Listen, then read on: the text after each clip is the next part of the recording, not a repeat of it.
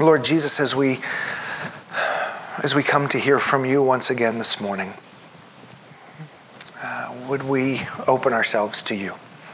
Come tend the soil of our soul.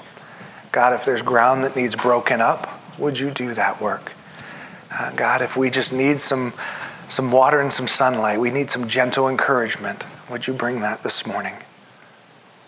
In the end, we want to grow. We want to become more like you. We want to see new life. And we want to offer new life to those around us. So come, Lord Jesus, we pray once again. It's in your name. Amen.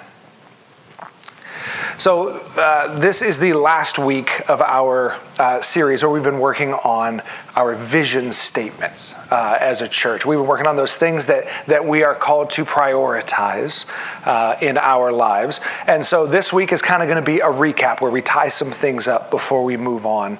Uh, but I will say, we will not be moving on from these in terms of you're not going to hear about these anymore. Uh, my hope is that no matter where we are, no matter what we're looking at at Scripture, no matter what we're going through as a small group, uh, that these values that we've been talking about continually come back up.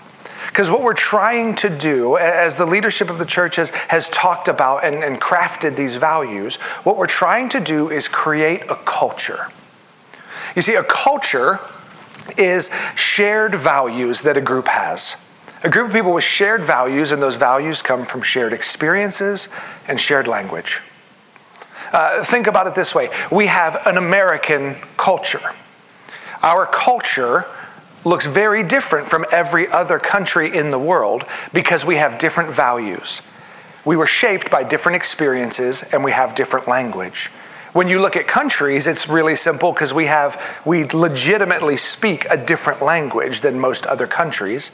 And even those that speak English would still say we speak a different language than they do.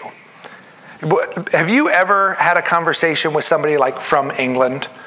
First of all, their accent wins. I tell Kim all the time, like, I'm super jealous. I wish I had a cool accent, but the problem is, if I did, I wouldn't know it because it would just sound like normal and everyone else would get to benefit from it.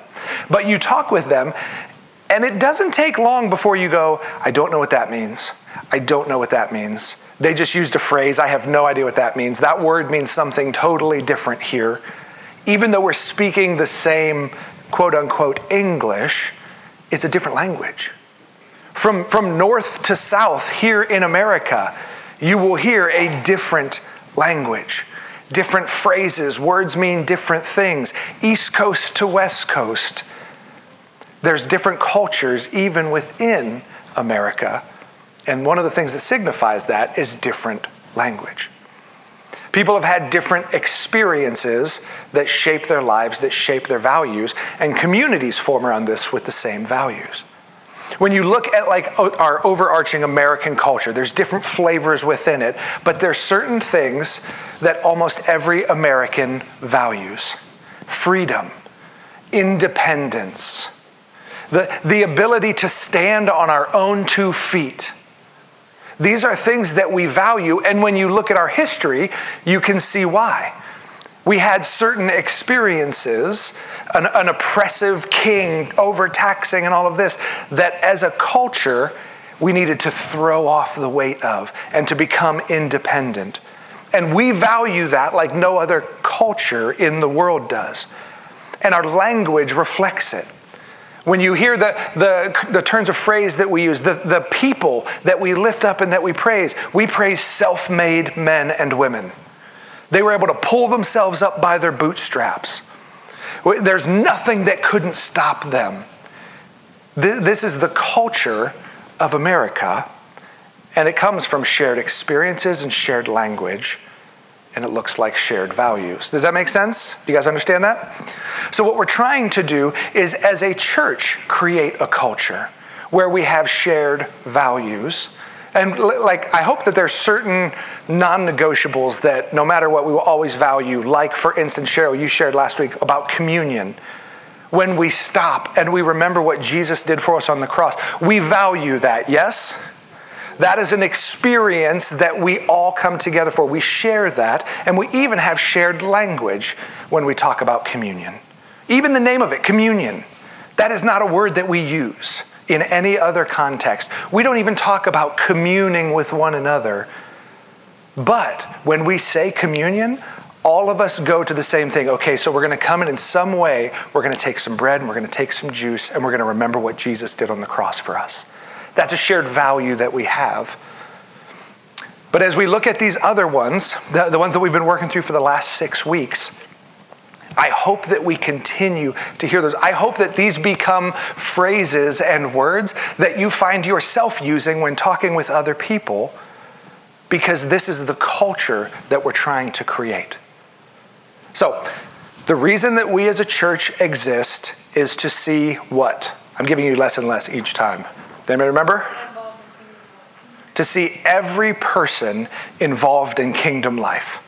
That is what we're here to do. That is our common goal, our common mission as a church. If that doesn't happen, let's close the doors. That is what equals a win for us as a church. And we have to learn to rally around that. That is what we measure, that is what we celebrate.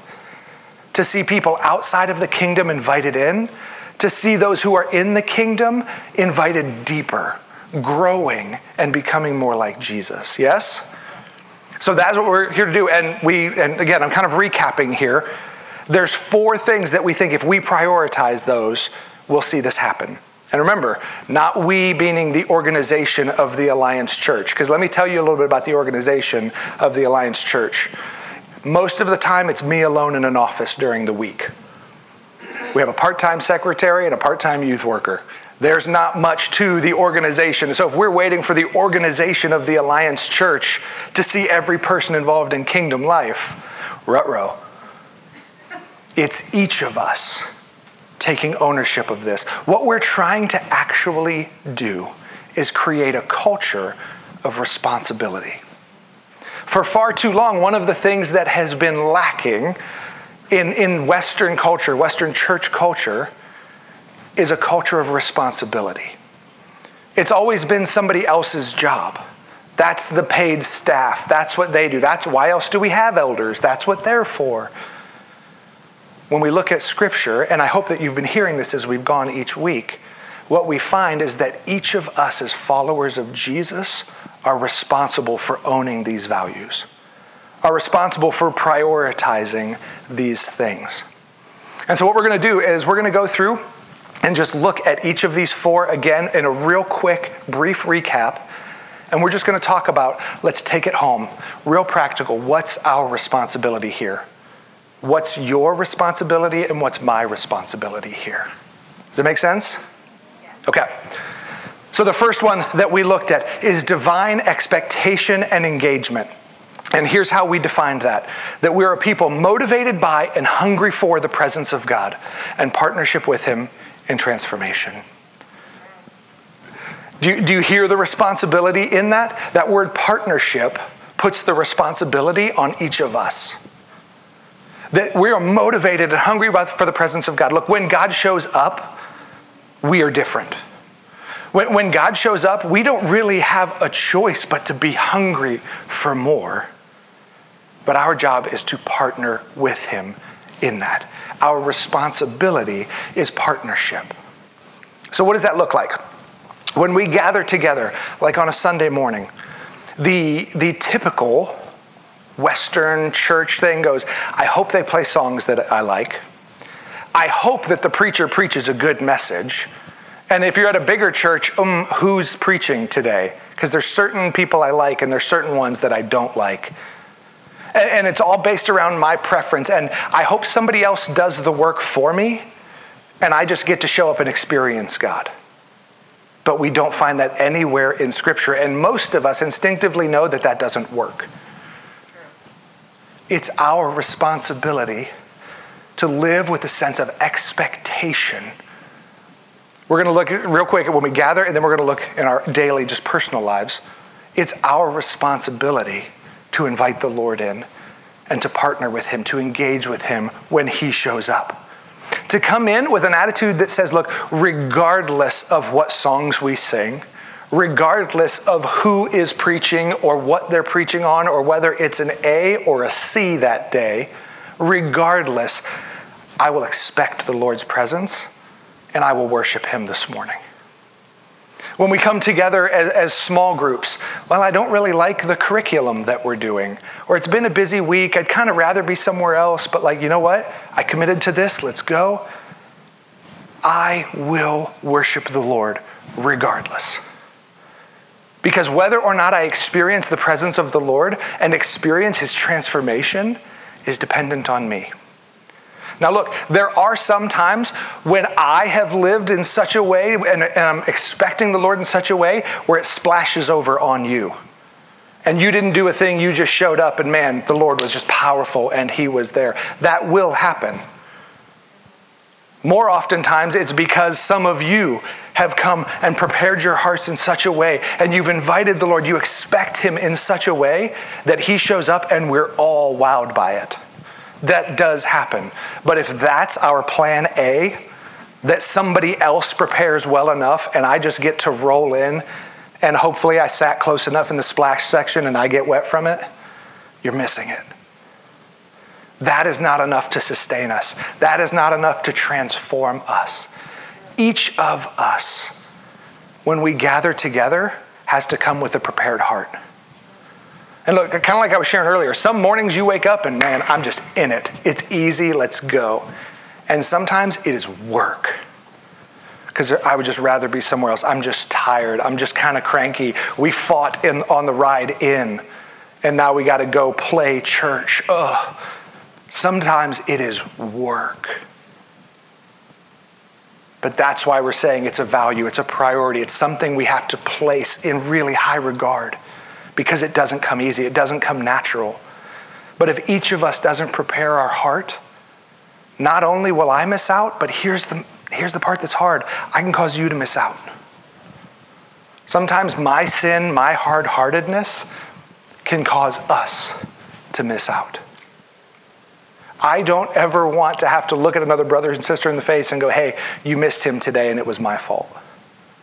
I don't know that I'm going to be that aware, but there will come a day where we're held accountable, and I don't want that to be the story. There was a cap put on our gatherings because of where I was.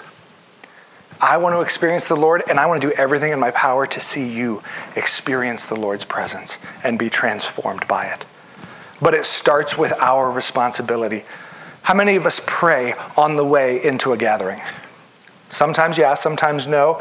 Is that a regular practice that we have?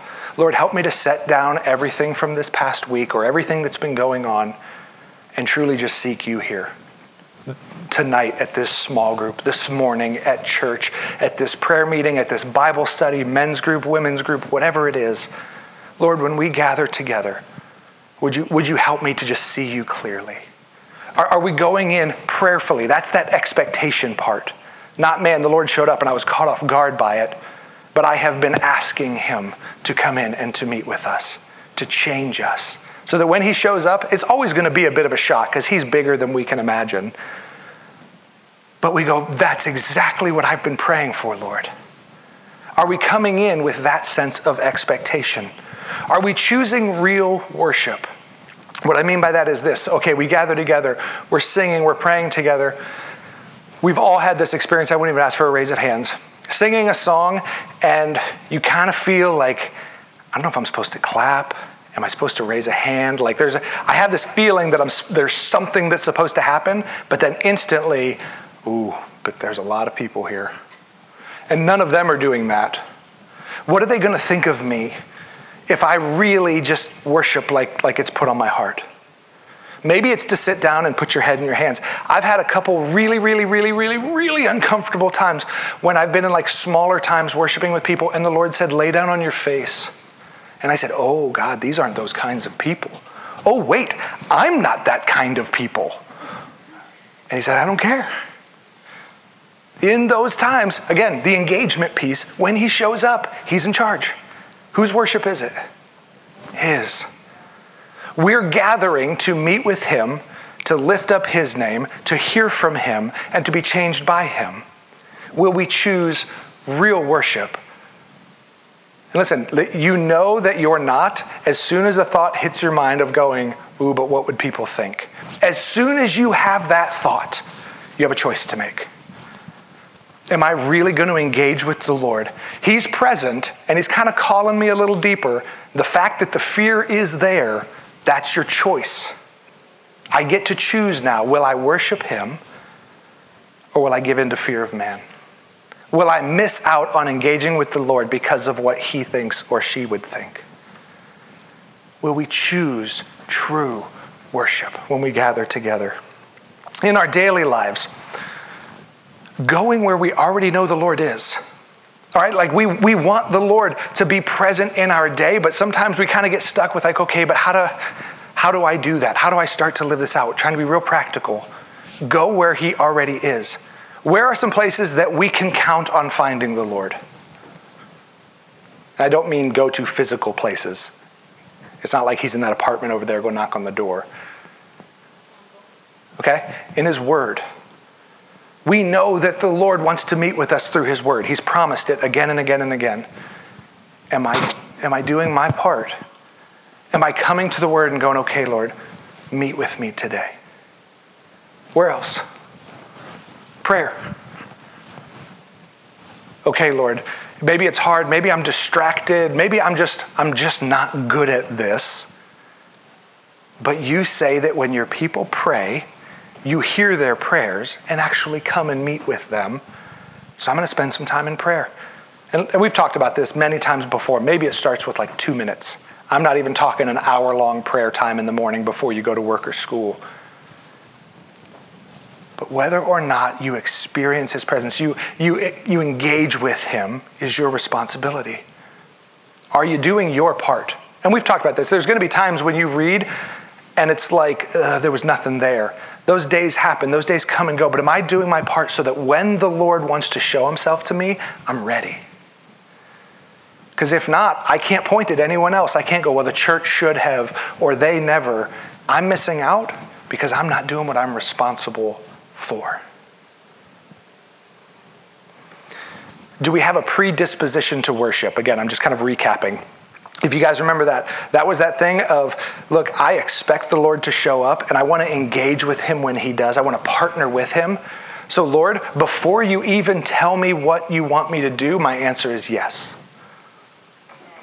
I, I will obey you before I even know what it is. That, that's that kind of living with expectation. Let me tell you, that is a prayer that God will answer.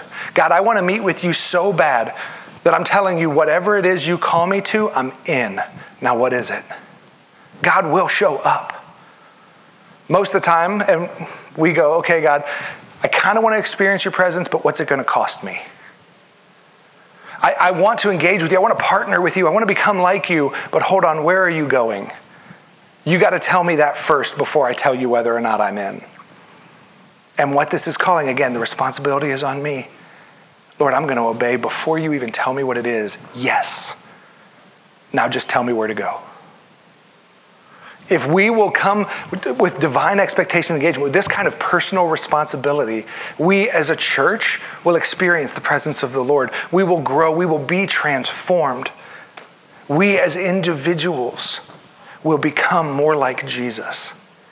If we will have the, take this ownership, have a culture of responsibility it's no one else's job but mine. If we all do that, you realize we all grow, right? And on your bad days, man, maybe some of the Lord's presence will splash off of me onto you. And on my bad days where, man, I'm just struggling, I've got you there to encourage me, to where I can see the Lord moving in your life, and there is something that I am drawn to. But we each have to take responsibility for that. I need some kind of movement with the mask. Again, it's hard. Give me some eyebrow nodding. Okay. Practical discipleship. Walking arm in arm in intentional relationship towards transformation into the character and priorities of Jesus. And this, again, these all kind of feed into and off of each other. I need you and you need me. I can't be all that Jesus is calling me to be without you. You have experience and gifts that I need, and I have the same that you need. And we are called to walk arm in arm through life together to be transformed into the person of Jesus, into his character and his priorities. Everything in my life begins to look more like him. So, here in this next part, I'm going to say something, and it's going to seem like I'm talking out of both sides of my mouth, and I'm okay with it. Your discipleship is your responsibility, no one else's. Your brother and sister's discipleship is your responsibility. Wait, what? Mine is my own responsibility, but his is my responsibility too? Shouldn't his be his responsibility? Yes. Both and. What I mean by that is this as soon as you have the awareness that there is something in my life missing, there, there is something that there's a tool that I don't have that is keeping me from becoming more like Jesus. They keep telling me read the Bible, but no one ever taught me how. I don't know how to read the Bible. As soon as I have that awareness that I'm missing something, it is my responsibility to go seek out a brother or sister who has what I need and go, Will you please teach me that? That's on me. That's my responsibility. As soon as I have that awareness, it's on me. Man, they talk about praying a lot, but I don't know how to pray. Kind of feels like it's just talking to thin air. Other people seem to get it more than I do. As soon as I have that awareness, it's now my responsibility to go, hey, will you teach me what you have? I want to grow so much. I want to be transformed to look like Him so much that I need you to teach me. And it works the same way the other way. As soon as I look at your life and I see that, like, man, every time we talk about reading the Bible, this person doesn't even know where to turn. They're holding the book upside down. You know what I mean? Like, we talk about reading the Bible and they just keep asking some super basic questions that show that, like, they've never even, they don't have a foundation in this. No one's even taught them what the Bible is. It's just a book that they feel guilty for not reading. As soon as I have that awareness, it is my responsibility to go to that brother or sister and say, hey, it seems like this is an area where you're just kind of starting out, you're just kind of learning and growing. Can I, can I show you some basics? Is that something that would be valuable to you? It seems like every time that we're in a group and we pray, you always stay really silent. And some people are a little more shy, and I get that, but I'm just wondering is it that maybe you've, you've never been taught how to pray, and so you're pretty insecure about it? If that's the case, I'd love to walk with you. I'd, lo- I'd love to help you in that. We talk about, you know, sharing your faith with someone, and every time that comes up, or maybe I've, I've had a conversation with you and you've said, man, I don't even, I, I don't even know what that means. I have no idea how to do that. It seems pretty pivotal, like something we're really supposed to do, but I don't even know the first step. It is now my responsibility to come alongside and go, hey, I don't have it all figured out, but can I show you what I do have figured out? a pastor named Andy Stanley says it like this It's not my job to fill your cup, it's just my job to empty mine. And what that means is this man, there may be people out there that are way better at reading the Bible. They've got they've studied it more, they have a degree in it, they have way more figured out, but it's not my job to teach you everything they know. It's my job to take what little bit is in my cup and pour it into yours. Let me, let me help you at least get to where I am. Your discipleship is your responsibility. As soon as you are aware of an area where you are lacking, an area where you are being held back, it is your responsibility to go seek out someone to help bring you along. People did this to Jesus all the time. They would watch how he lived and they would come up and they would say, Teacher, teacher, Will, you teach us this? Will you show us this? What must I do? We even think of the rich young ruler who got the whole thing wrong. But it started with Jesus what must I do to enter the kingdom of heaven? He saw that, man, Jesus has some things that I'm missing, and he at least got it enough where he went, I got to go talk to this guy. I got to get what he has. Jesus told him the cost, and he went, eh, that's a little much, never mind. And he backed off. But we're to have that heart. I, there can't be any area where I just go, well, I guess me and Jesus just, I'm not going to talk to him anymore because I don't know how to pray. I'm going to continually beat my head against the wall trying to read this book that I don't know how to make heads or tails out of. I'm going to continue to be disobedient and not share my faith with people because I just don't even know where to start. Somebody has to teach me, and I'm going to go find them. We can't let baby Christians, young ones who maybe they're older than you even, but they're younger in the faith or they're younger in that one area, we can't let them just flounder and die. It's our responsibility to go to them, to link arms with them, and help them grow and mature. And look, they may go, nah, I'm good. That's, it's their responsibility. I'm just helping make them aware and offering to them. I can't force it on them. But my brother and sister's discipleship is my responsibility. Our kids' discipleship is our responsibility. For far too long, again, the, the predominant culture has gone, but that's why I send them to Awana, is so that they can teach them how to read the Bible. Because too many parents go, because I don't know what to do with that thing. They're not worried about their own discipleship, and they look at their kids and go, I don't even know where to start. I'll just send them off and have someone else do it. Which, listen, is there a problem with sending your kids to Awana or children's church or youth group or any of those things? No. It's an incredible help, but it's meant to be the church partnering with you while you disciple your kids. We want to come alongside, we want to help out, but in the end, they're a responsibility that God has given you. Your family, your, your brother, your sister, your husband, your wife, their discipleship is your responsibility. It's not, man, if you can just get them to come in here and sit down once a week, maybe it'll start clicking. How do I take responsibility for seeing those that God has put in my sphere of influence grow and become more like Him? Myself included, I'm at the center. Because if I'm not becoming like Him, I have nothing to offer others. Does this make sense? Got real quiet. I've used the word responsibility too much, haven't I? Scared some of you off. A family on mission, a unified church moved to spur one another on to greater love and good deeds. The unity of the church is my responsibility. Now, much like we, we've looked at, I'm, I'm not going into all of the scripture passages that we went through when, when we looked at each of these. But Paul says, man, as far as it concerns you, be at peace with everyone, right? He didn't say drag them kicking and screaming until they're at peace with you. But as far as it concerns you, be at peace. Be unified. Be one. We looked at Jesus' prayer for the church in John 17, where he said, By your oneness, the world will know I've sent you. He said, This is not a tier two issue. Your unity, your peace, your oneness together is the hallmark of Jesus' presence with us. But far too many of us, Cheryl, thank you so much for sharing there, go, but no, not after what they did. They need to come to me.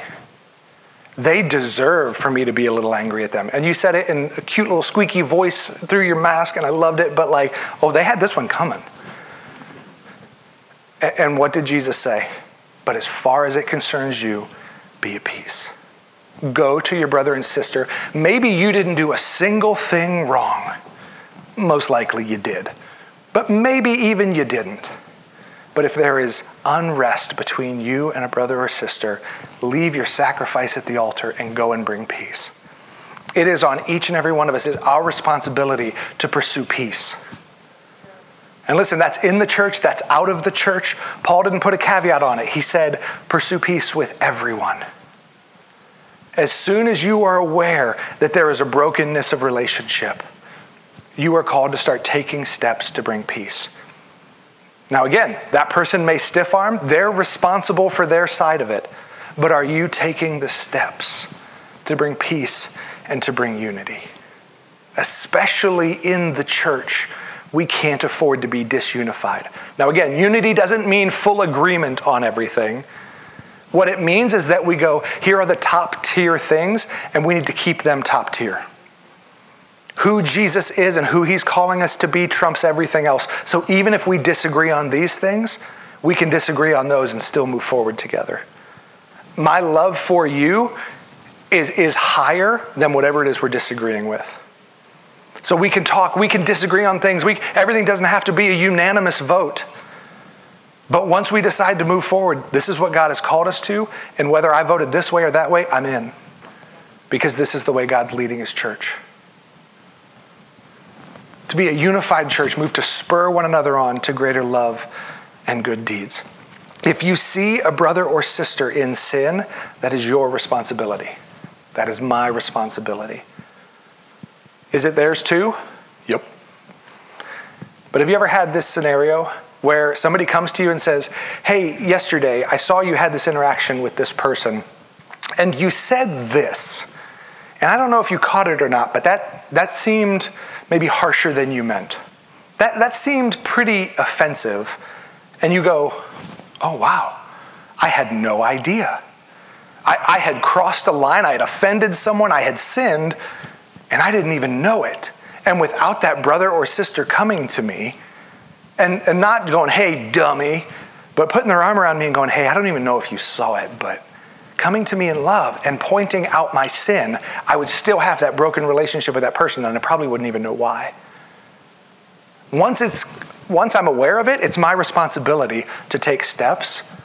But if you see me walking in sin, it's your responsibility as a brother or sister in the family of God to come to me and try to point to me the way I should go, to live a life worthy of the calling that we have been given Far too often we sit back and we go, oh no, that would be too messy. I'm just going to let them go. That's none of my business. That's between those two. I, I shouldn't even say anything. If I see a brother or sister in sin, I can't say I love them and say it's too awkward. I'll just let them remain in broken relationship. It's my responsibility to go to you. It's your responsibility to go to me. Sin leads to broken relationship between us and between the Lord. And if I love you, I can't let you stay there in that. Again, you may cuss me out and say, get out of my face with that. They had it coming, they whatever. That's on you now. But to go to you with that is my responsibility. There's a, one of the very first questions asked in the scripture, and it was Cain asking God something. Does anybody know what question he asked him? Am I my brother's keeper? Ever since, God has been answering that question yes. In the nation of Israel, yes, you are your brother's keeper. In the church, even more so, yes, you are your brother's keeper. If you see your brother walking in sin, and when I say brother, I'm talking the biblical brother, brother, sister. Yes, it is your responsibility to do everything you can to walk them back into the light. Boy, it is quiet. The last one an outward focus, a commitment to bring life and healing to those around us with a heart that breaks for what breaks his. We just looked at this one last week. I'm not going to spend a ton of time on it we are called to take responsibility for the lostness around us. Now, what I mean by that when I talk about taking responsibility for the lostness around us isn't if there are lost people around you, it's your fault. It isn't, it doesn't mean like if there's sin happening in your neighborhood, in your workplace, it's your fault. Not that kind of responsibility, but the kind that says, I have the life and healing that they need, and I'm responsible to bring it into these dark places. we are all called to take responsibility for the lostness around us. In your workplace, in your classroom, in your home, in your neighborhood. God has put you there for a reason, and it's to bring light into darkness. Not to just make it through and hopefully there's not too much conflict along the way. God has strategically placed each of us where we are for a reason to live with that outward focus to bring life and healing to those around us. One helpful tool that has been helpful to me is something called a hashtag house. Chris, you want to put that picture up there for me? Here's the idea of a hashtag house it's a super simple thing that can actually have a big impact. Is to look at your neighborhood, and maybe you live in a neighborhood, maybe you live out in a farm somewhere and you got to get a little more creative with this. But the idea is this Who has God placed around me? If I looked at, go to Google Maps, find your house, and look around it at the, at the extending area, Who lives across from me, behind me, beside me, and kind of those diagonal points? Whose names would I put around me? Those are my responsibility now. God has made me, in the most literal sense possible, their neighbor. We, don't even, we can't even look like the, the Jewish lawyer who came to Jesus and went, But who is my neighbor really? He says, Those people. Like you, you see them when you drive past their house to pull into your driveway. You wave at them before you put the garage door down and ignore them. Those are your neighbors. Love your neighbor like yourself. To spend time praying for those eight families and again, maybe where you live, it's not as clean as that, and you got to get a little more creative. But the point being, God has placed you where you are on purpose. Who are the people that He has made you neighbors with? And how do you take responsibility for them? First, I'm going to pray for them. Secondly, I'm going to actually try, like, to be intentional and find ways to engage with them. Maybe, I take walks and maybe I'm going to bake them a pie. Pastor Marcus talked about that one before. I'm going to take them a pie and went, hey, just, I made a pie for myself and thought, I bet they'd like one too. So I just wanted to make you a pie. In our neighborhood, a lot of the neighbors like walk and they kind of congregate in some of the cul-de-sacs. And listen, it's always at a time that it's super inconvenient for me. I'd rather be doing something else. But when I see my neighbors out there to go, I'm going to put down whatever I'm doing and I'm going to go out there and they're just complaining about school. They're just talking about sports. They're just what, like, whatever it may be. But I'm going to go be intentional to build relationships with them because their lostness is my responsibility. I truly believe one day when I get to heaven, God will go, hey, so I had you there in that neighborhood on purpose. What did you do? Like, were, were you intentional about reaching people? Or were you just living your life? I want to have a good answer for that. I'm going to read, by way of closing this morning, a parable from Luke chapter 19 that talks about this idea of responsibility.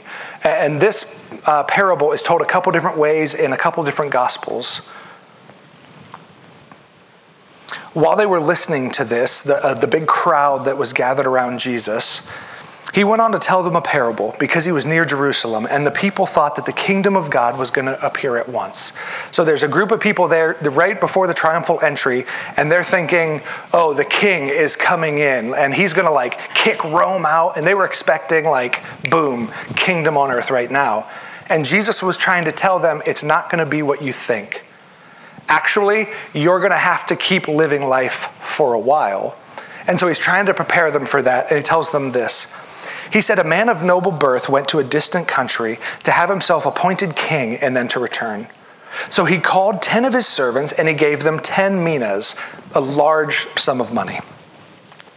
Put this money, uh, sorry, lost it. Put this money to work, he said, until I come back. But his subjects hated him, and they sent a delegation after him, saying, We don't want this man to be our king. He was made king, however, and returned home. Then he sent for his servants to whom he had given the money in order to find out what they had gained with it. The first came to him and said, Your mina has earned ten more. I doubled it. Well done, my good servant, his master replied. Because you have been trustworthy in a very small matter, take charge of ten cities. The second came and said, Sir, your mina has earned five more, a 50% gain. His master answered, You take charge of five cities. Then another servant came and said, Sir, here is your mina. I have kept it laid away in a piece of cloth. I was afraid of you because you are a hard man. You take out what you did not put in, and you reap what you did not sow. His master replied, I will judge you by your own words, you wicked servant. You knew, did you, that I am a hard man, taking out what I did not put in and reaping what I did not sow? Why then didn't you take my money and put it on deposit so that when I came back I could have collected it with interest? Then he said to those standing by, Take his mina away from him and give it to the one who has ten. Sir, they replied, He already has ten. He replied, I tell you that everyone who has, more will be given. But as for the one who has nothing, even what he has will be taken away. Now, we, we hear that, and sometimes it can be hard to go, okay, what do I do with that? Does that mean that Jesus wants me to spend my money? What, like, I got to get in the stock market and like double my income? No. He's telling them, look, I'm going away for a while, and while I'm gone, it is your job to use everything I have given you to advance the kingdom, to invest it in the lives of other people, so that when I come back on that glorious day when He returns, we don't go, oh, I took everything you gave me and I buried it somewhere. It was too hard. I didn't know what to do with it. I was scared I might lose something.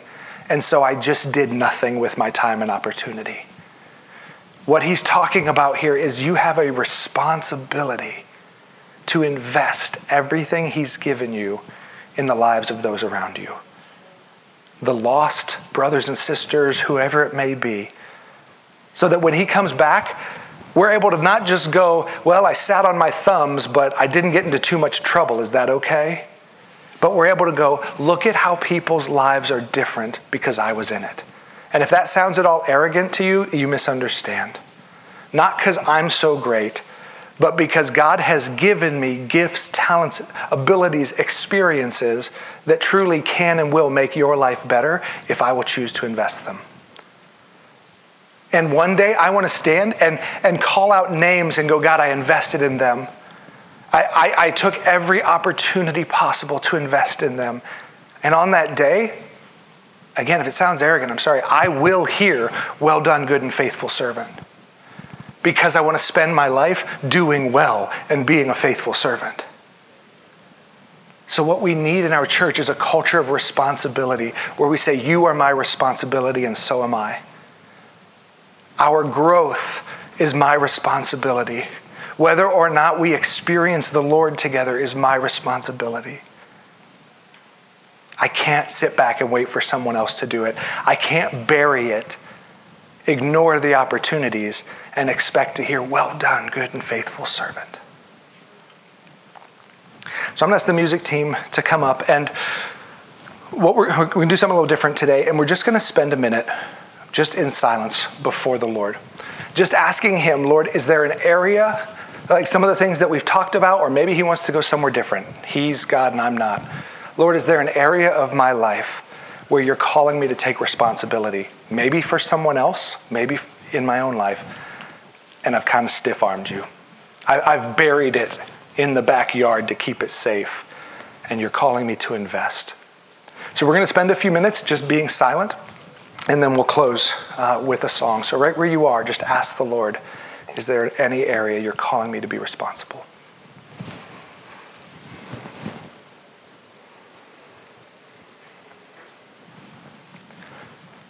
Lord Jesus, as we as we offer you this time, I know how how wicked my own heart is. Everything you bring up, I'll have good excuse for. Here's why I can't. Here's why I haven't. But the fact is, Lord, if you bring them to our heart, you're calling us to put those above all the excuses. You're calling us to pay whatever it costs to invest in the kingdom, to see every person involved in kingdom life, to push back darkness, to, to walk with brothers and sisters uh, who need encouragement, who need love, who need uh, equipping. To spend what is the most difficult time of my day in prayer, seeking your face. Lord, as those excuses come, would you help us to overcome them? As we count those costs, May we come with uh, a predisposition for obedience. I've already said yes. Now just help me to manage the cost, Lord. May we take responsibility for the kingdom growth in our body, in our city, in our family, in our own hearts and lives. May we choose, no matter the cost, I will see the Lord glorified.